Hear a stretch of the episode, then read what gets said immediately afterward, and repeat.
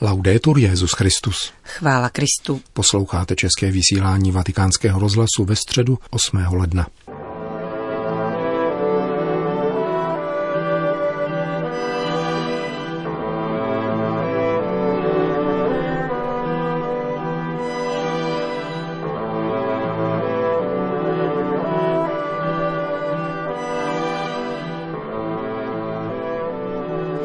Dnes dopoledne se konala v aule Pavla VI. generální audience. Byla zahájena čtením ze skutků apoštolů, jež líčí plavbu uvězněného Pavla do Říma, stroskotání lodě u břehu Malty a přívětivost obyvatel tohoto ostrova. Papež pokračoval v cyklu katechezí o skutcích apoštolů 19. částí, která má v podtitulku slova svatého Pavla Nikdo z vás nepřijde o život. Cari fratelli e sorelle, buongiorno. Drazí bratři a sestry, dobrý den.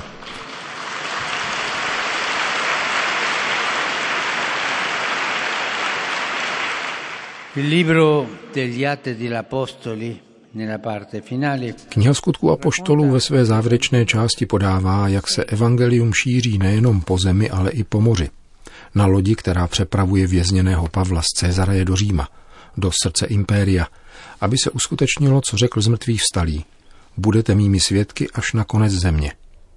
Přečtěte si knihu skutků apoštolů a uvidíte, jak evangelium mocí Ducha Svatého dosahuje všech národů a stává se všeobecným. Vezměte si ji a přečtěte. La navigazione incontra fin dall'inizio condizioni sfavorevoli. Plavba od počátku naráží na nesnáze a stává se nebezpečnou. Pavel radí, aby se v cestě nepokračovalo, ale setník na něj nedá a spolehne se na lodivoda a kormidelníka. Pokračují v plavbě, ale posádka ztratí nad lodí kontrolu a prudká bouře způsobí jejich stroskotání. Když se zdálo, že nadchází smrt a všichni propadají zoufalství, vystoupí Pavel a ujišťuje posádku slovy, jež jsme slyšeli v úvodu. V noci se mi zjevil anděl poslaný od Boha, jemuž patřím, říká Pavel, protože každý tehdy měl vlastního Boha. Boha jemuž patřím a kterému sloužím a řekl mi, už se Pavle neboj, musíš ještě předstoupit před císaře a Bůh ti daroval všechny, kdo jsou s tebou na lodi. I ve zkoušce Pavel nepřestává být strážcem života druhých a udržuje v nich naději. Lukáš tak ukazuje, že plán, který přivádí Pavla do Říma, zachraňuje nejenom apoštola, ale také jeho druhy na cestě i ve stroskotání. Z neštěstí se stává prozřetelnostní příležitost ke hlásání Evangelia. Al naufragio segue l'approdo sull'isola de Malta. Po stroskotání se ocitnou na ostrově Malta, jehož obyvatelé se k ním chovají velice laskavě. Malťané jsou hodní, mírní a přívětiví, již od té doby. Pršelo a bylo chladno a oni rozdělali oheň, aby stroskotanci mohli pookřát a vzchopit se. I tady se Pavel projevuje jako pravý Kristův učedník, když šel nazbírat chrastí, aby se staral o oheň. Přitom se mu pověsila na ruku zmije, ale nic se mu nestalo.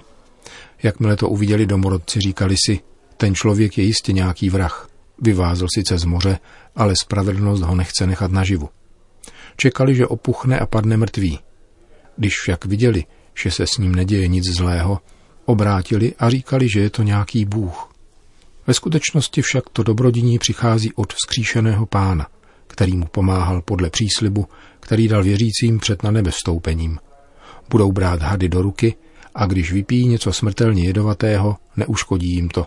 Na nemocné budou vkládat ruce a uzdraví se. Legenda praví, že od té doby nejsou na Maltě zmije. Je to boží požehnání tamnějšímu vlídnému lidu. Il soggiorno a Malta diventa per Paolo l'occasione propizia per dare carne alla parola che annuncia. Pobyt na Maltě byl pro Pavla příhodným časem ke stělesnění slova, které hlásá a prokazování soucitu s nemocnými, které uzdravoval. Toto je zákon Evangelia. Když věřící zakusí spásu, nenechává si ji pro sebe, ale uvádí do oběhu. Dobro vždycky tíhne k tomu, aby se sdílelo. Každá autentická zkušenost pravdy a krásy se sama šíří a každý člověk, který prožívá hluboké osvobození, se stává vnímavějším k potřebám druhých. Takto zkušený křesťan se zajisté může více přiblížit trpícímu, protože zná utrpení, otevírá svoje srdce a je citlivý pro solidaritu s druhými. Paolo ci insegna a vivere le prove stringendoci a Cristo. Pavel nás učí, abychom prožívali zkoušky přimknutím se ke Kristu, aby zrála jistota, tedy přesvědčení, že Bůh může působit za jakýchkoliv okolností i uprostřed zdánlivých neúspěchů. Jakož i jistota vědět, že ten, kdo se z lásky obětuje a dává Bohu, určitě bude plodný. Láska je vždycky plodná. Láska k Bohu je vždycky plodná a pokud se necháš uchvátit pánem, který tě obdarovává, přiměje tě to rozdávat druhým. Prosme dnes pána, ať nám pomáhá prožívat každou zkoušku, nechat se nést energií víry a být vnímavý k vyčerpaným stroskotancům dějin u našich břehů, abychom je také uměli přijímat s onou bratrskou láskou, plynoucí ze setkání s Ježíšem. Toto zachraňuje před mrazem lhostejnosti a nelidskosti. È questo che salva dal gelo dell'indifferenza e della disumanità. To byla katecheze papeže Františka na dnešní generální audienci, kterou jako obvykle zakončila společná modlitba odčenáš, po níž Petrův nástupce udělil apoštolské požehnání. Domino vobiscum. Et cum spiritu tuo. Sin nomen Domini benedictum. Ex hoc nunc adusque in se. Aiutorium nostrum in nomine Domini. Qui feci celum et terra. Benedicat vos omnipotens Deus, Pater, et Filius, et Spiritus Sanctus. Amen. Další zprávy. Vatikán. Papež František vyjádřil soustrast obětem letecké katastrofy, k níž došlo dnes ráno v Teheránu. Boeing 737 ukrajinských aerolinií se zřítil necelé tři minuty po opuštění mezinárodního letiště iránského hlavního města. Všech 176 lidí na palubě zahynulo. S hlubokým zármutkem přijal papež František zprávu o zřícení letounu ukrajinských mezinárodních aerolinií poblíž Teheránu. Duše zesnulých svěřuje milosrdné lásce všemohoucího Boha a zasílá projevy soustrasti rodinám a přátelům těch, kdo přišli o život.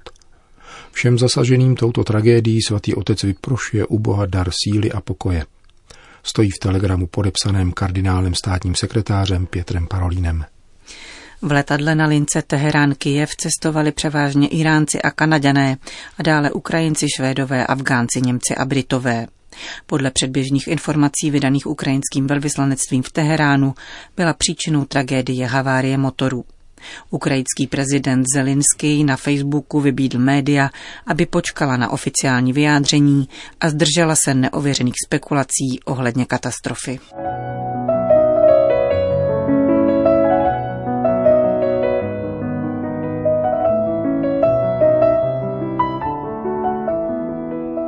Štrasburg.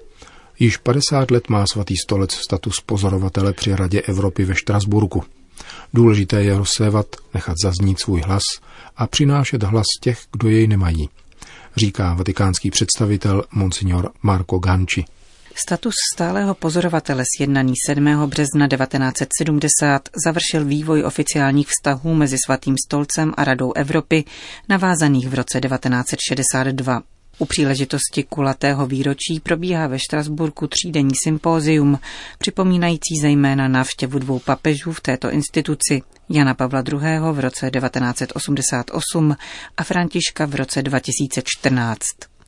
Nese nadpis Budovat společně Evropu 50 let svatého stolce v Radě Evropy, protože, jak připomíná monsignor Ganči, evropská jednota musí být dílem všech a nikoli pouze jedné či druhé strany. Rada Evropy se zabývá především otázkami, jako je demokracie, zákonnost a lidská práva. To všechno jsou věci, které svatý stolec sleduje s velkou pozorností a vyslovuje se k ním. Jde o oficiální stanoviska, magistérium, poselství svatého otce, promluvy dvou papežů ve Štrasburku. Ale na druhé straně také vysocí představitelé Rady Evropy navštěvují Vatikán. Papež je přijímá. Vybízíme k budování solidárnější, spravedlivější a ličtější Evropy, založené na míru a hodnotách. Zvláštní pozornost věnujeme také problému migrace, náboženské svobody, mezináboženskému a interkulturnímu dialogu, kterými se zabývá svatý stolec. Při zahájení sympózia vystoupil arcibiskup Paul Richard Gallagher, vatikánský sekretář pro vztahy se státy, s obsáhlým příspěvkem, v němž se dotkl právě jmenovaných priorit svatého stolce na mezinárodní platformě. Mimo jiné upozornil na některá nedorozumění v debatě o migraci. Za nedorozumění tak označil jak představu asimilace pojímané jako rezignace na vlastní identitu a přijetí identity hostícího národa, tak představu uzavřenosti migrantů do vlastního geta. Za žádoucí naopak označil vzájemné vycházení vstříc a obohacování se mezi různými světy, které díky migraci navazují vztah.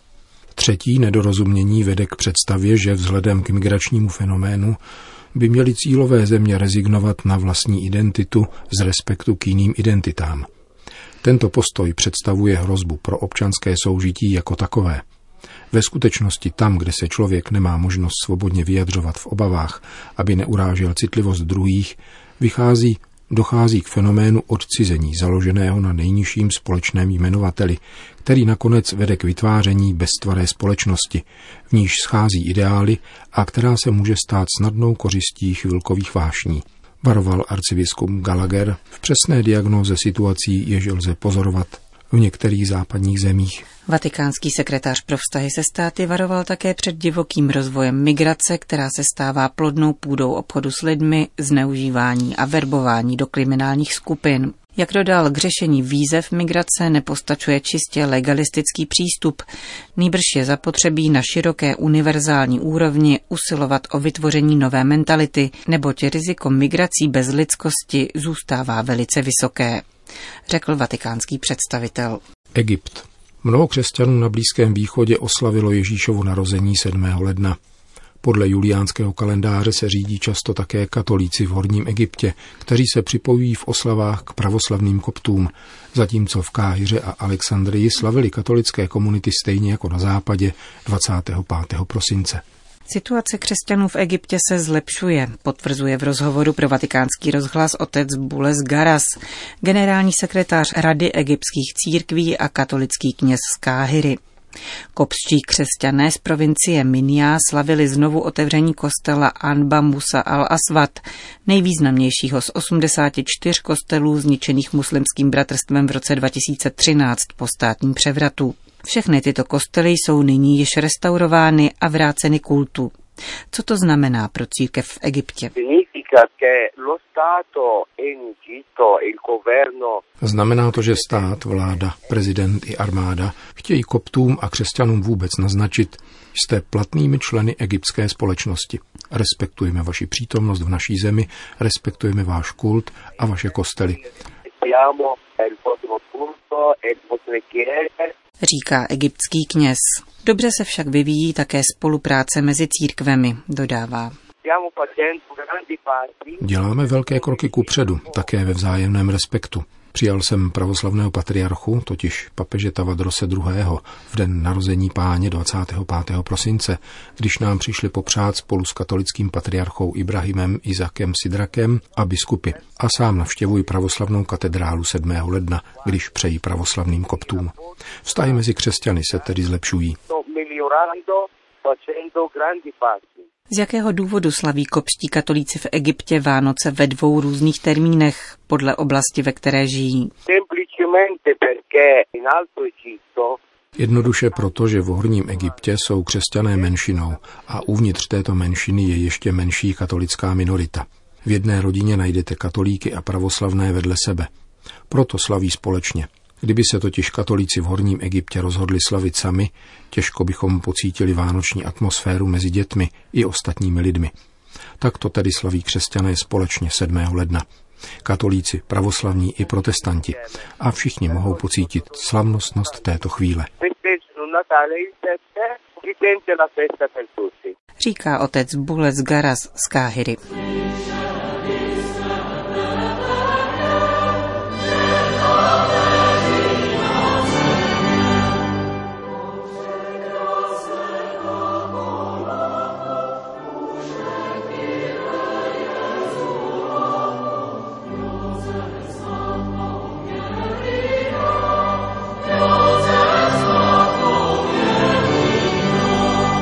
Končíme české vysílání vatikánského rozhlasu. Chvála Kristu. Laudetur Jezus Christus.